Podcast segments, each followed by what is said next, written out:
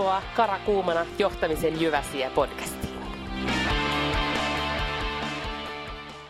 Äänessä tänään Tanja Mantere. Liin työkaluilla tehoa tekemiseen. Kirjoitin jokunen aika sitten melko yleisestä yritysmaailman liin implementointivirheestä, eli takapuoli edellä puuhun kiipeämisestä. Tällä tarkoitin liin implementointia, jonka keskiössä on työkalut ja paitsiossa itse muutoksen suunnittelu. Kannustan huolelliseen muutostarpeen analysoitiin ja itse muutoksen suunnitteluun ennen järeiden työkalupakkien käyttöönottoa. Maailma on tulvillaan kehitystyökaluja. Työkalun valinta riippuu aina ratkaistavasta kehityshaasteesta ja kehityskaaren vaiheesta. Tässä esittelen viisi työkalua tai paremminkin liinpohjaista kehittämisfilosofiaa, joita tarkastelemalla uskon noviisinkin pääsemään liin-kehityspolullansa alkuun. 5S. Kaauksesta kesytettyyn työympäristöön. Kun asiakasta, omistajaa tai työnhakijaa ei kehtaa kierrättää toimitiloissa, on aika miettiä, mitä asialle pitäisi tehdä. Kun työn suorittamiseen tarvittavat tavarat täytyy kipittää matkojen päästä, tai kun työvälineet ovat jatkuvasti hukassa, on aika miettiä, miten järjestystä pitäisi parantaa työolojen kehittämiseksi.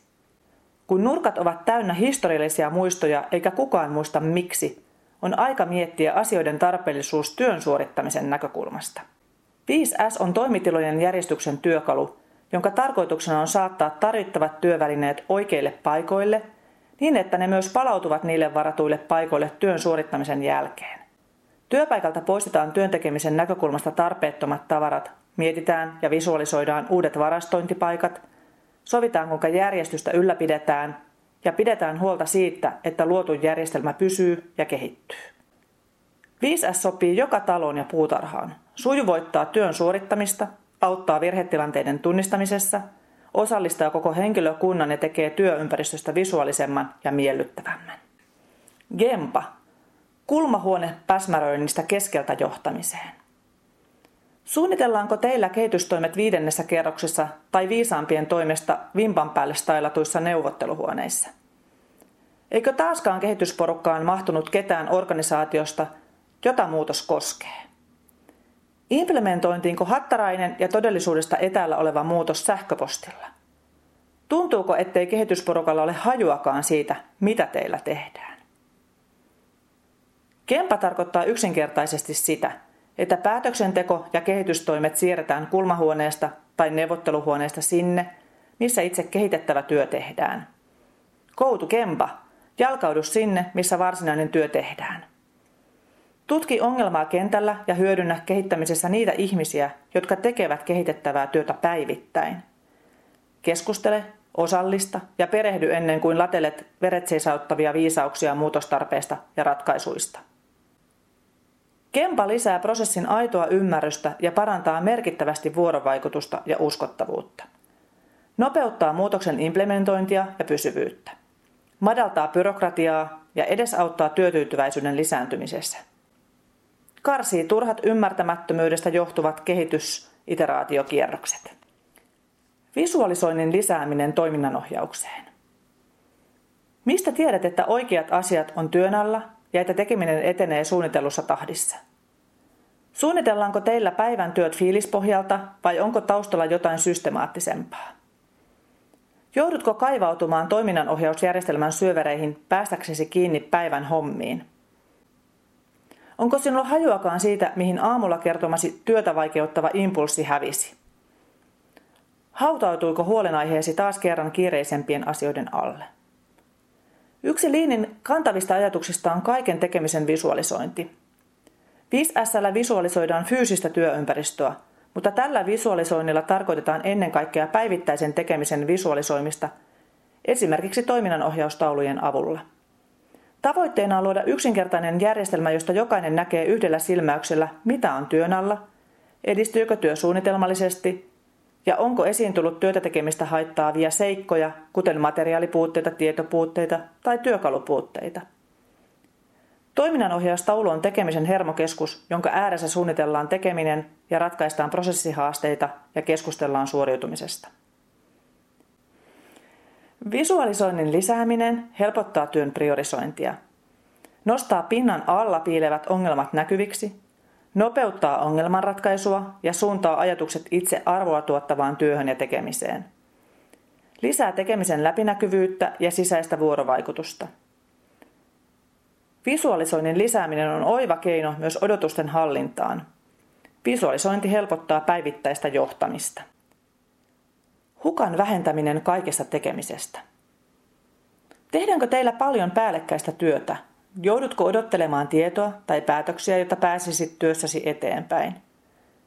Tehdäänkö teillä paljon asiakkaaseen liittymättömiä selvityksiä esimiehille? Lojuuko varastoissanne yllinkyllin raaka-aineita, puolivalmisteita tai lopputuotteita? Tekeekö teillä ihmiset työtä aivot narikassa ilman, että heidän koko potentiaaliaan hyödynnetään? Joudutko etsimään tai noutamaan kaukaa työssäsi tarvittavaa tietoa, materiaalia tai työkaluja? Kuuluuko prosessiinne kiinteänä osana hyväksytty määrä virheitä tai asiakasreklamaatioita? Fiilataanko palvelua tai tuotetta liiallisuuksiin saakka ilman, että asiakas saa fiilaamisesta lisäarvoa? Liin ajattelussa asiakas ja yrityksen arvontuotto asiakkaan näkökulmasta on kaiken tekemisen ja kehittämisen keskiössä. Hukkaa vähennettäessä tarkoituksena on tunnistaa tekemisestä asiakasarvoa tuottava tekeminen. Tämän osuutta lisätään kaikessa tekemisessä. Lisäksi tunnistetaan tekeminen, joka ei tuota asiakkaalle arvoa, mutta on välttämätöntä yrityksen olemassaolon kannalta. Tämän osuutta minimoidaan ja automatisoidaan aina kuin mahdollista.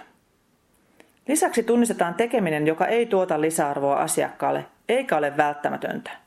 Tällaisesta tekemisestä hankkiudutaan eroon mahdollisimman pikaisesti. Hukka ei siis paljon jätettä, vaan organisaation pesiytynyttä asiakasarvoa lisäämätöntä tekemistä. Hukan vähentäminen kaikesta tekemisestä siirtää asiakkaan ja asiakasarvon tuoton tekemisen keskiöön.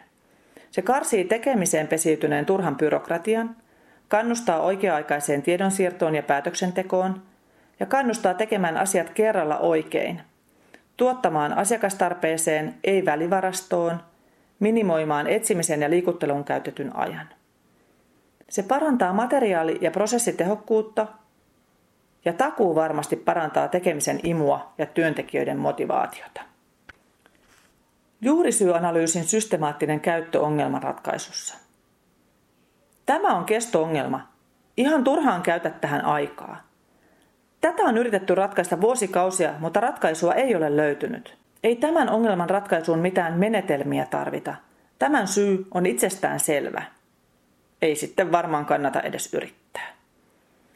Juurisyyanalyysin tarkoitus on tunnistaa ongelman todellinen aiheuttaja ja löytää pitävä kontrolli siihen, ettei aiheuttaja enää jatkossa häiritse prosessia.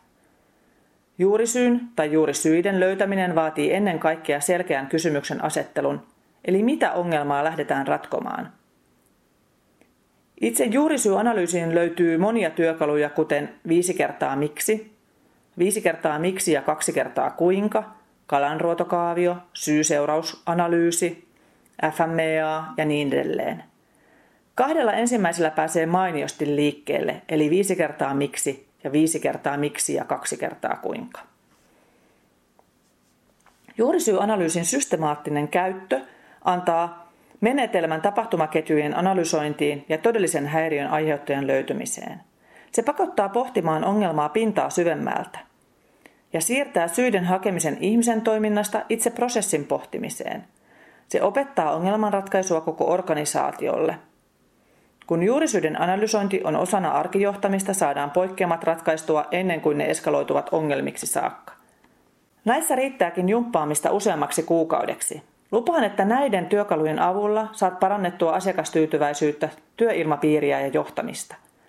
Samalla kuin varkain on läpimeno, organisaation ongelmanratkaisu ja muutoksensietokyky ottaneet harppauksen parempaan suuntaan. Ja sitten kun edelliset työkalut ja filosofiat ovat osana jokapäiväistä ajattelua, tekemistä ja johtamista, voi siirtyä tutkimaan ja implementoimaan seuraavia työkaluja. Näistä suosikkini ovat tekemisestä ja ympäristöstä riippuen arvovirtakartan piirtäminen, Andon järjestelmien rakentaminen, eli visuaalisten taulujen, jotka näyttävät tekemisen reaaliaikaisen tilanteen, materiaalivirran oikea-aikaistaminen ja tahtiajan kehittäminen. Olen ollut mukana hosumassa Lean-kehityshankkeiden kanssa useilla rintamilla yhtäaikaisesti. Siinä vouhkatessa olen menettänyt uskoni yrityksen kaikkien ongelmien yhtäaikaiseen ratkaisemiseen. Kohdennettu kehittäminen tuo nopeammin tuloksia, auttaa organisaatiota ymmärtämään, mitä muutoksella haetaan, ja muutos juurtuu paremmin organisaation pysyväksi toimintatavaksi.